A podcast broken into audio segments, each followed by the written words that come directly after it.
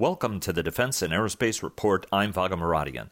This podcast version of our interview is brought to you by L3 Technologies. Welcome to the Defense and Aerospace Report. I'm Vago Muradian. Last week, we visited the Canadian Embassy for a panel discussion commemorating the 60th anniversary of the North American Aerospace Defense Command, established during the Cold War to defend the United States and Canada from attack from what was then the Soviet Union. The command remains relevant today to coordinate the defense of both nations from a range of international and homeland threats. The event was co hosted by the Wilson Center think tank's Canada Institute and the Canadian Embassy. While at the embassy, we spoke with retired U.S. Air Force General Gene Renuart, a former commander of both NORAD and the U.S. Northern Command.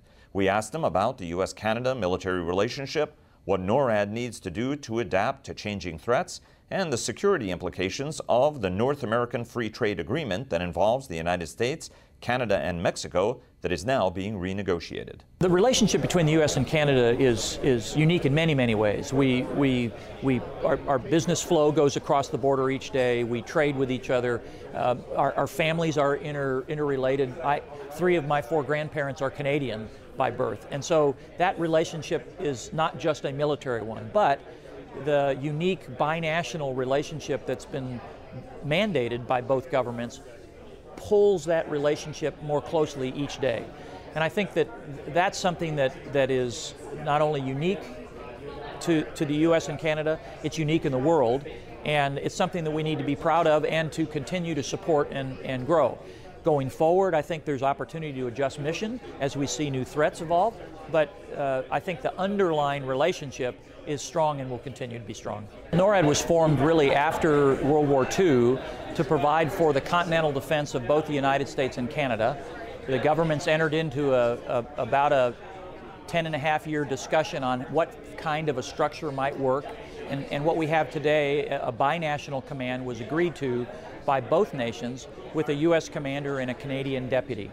Uh, since then, uh, the mission has evolved from what was initially a detection and warning against air breathing long range bombers now to uh, ballistic missiles, to assessment of space activity, to maritime warning, which is really to detect threats in the maritime domain.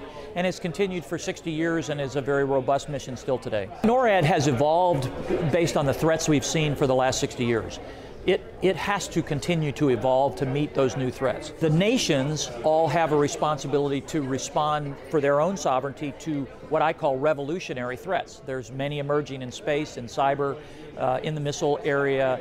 Um, and so what NORAD can do is to evolve its detection and warning and assessment roles to, to feed the political leadership the right information to make national security decisions. Increasingly, I think we will do those together.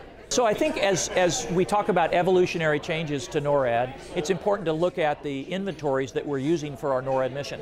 Um, both the U.S. and can Canada um, are modernizing their aviation fleet.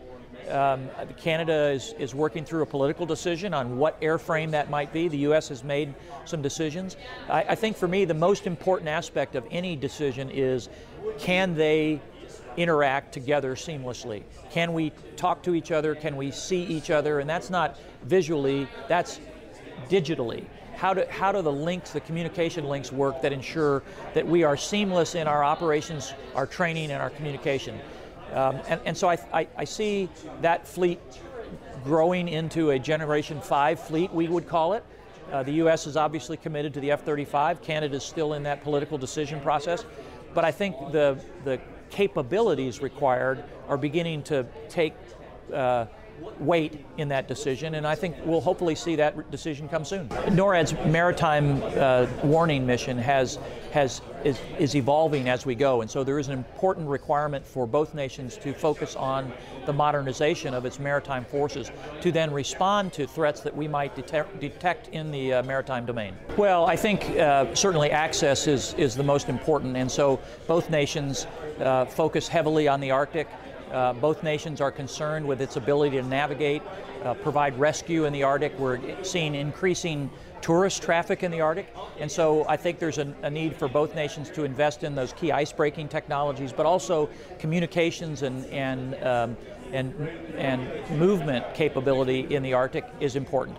That then flows down into both the Atlantic and the Pacific. It gives us the capability to be present if a threat is detected and, and to provide some reaction. So uh, in the U.S., we're talking about growing our, the size of our Navy, and in Canada, modernizing the, the naval forces is also a real important aspect. I think as we look at the U.S. budget, I'm sure the Canadian forces are recommending to the government their budget, uh, modernization becomes important.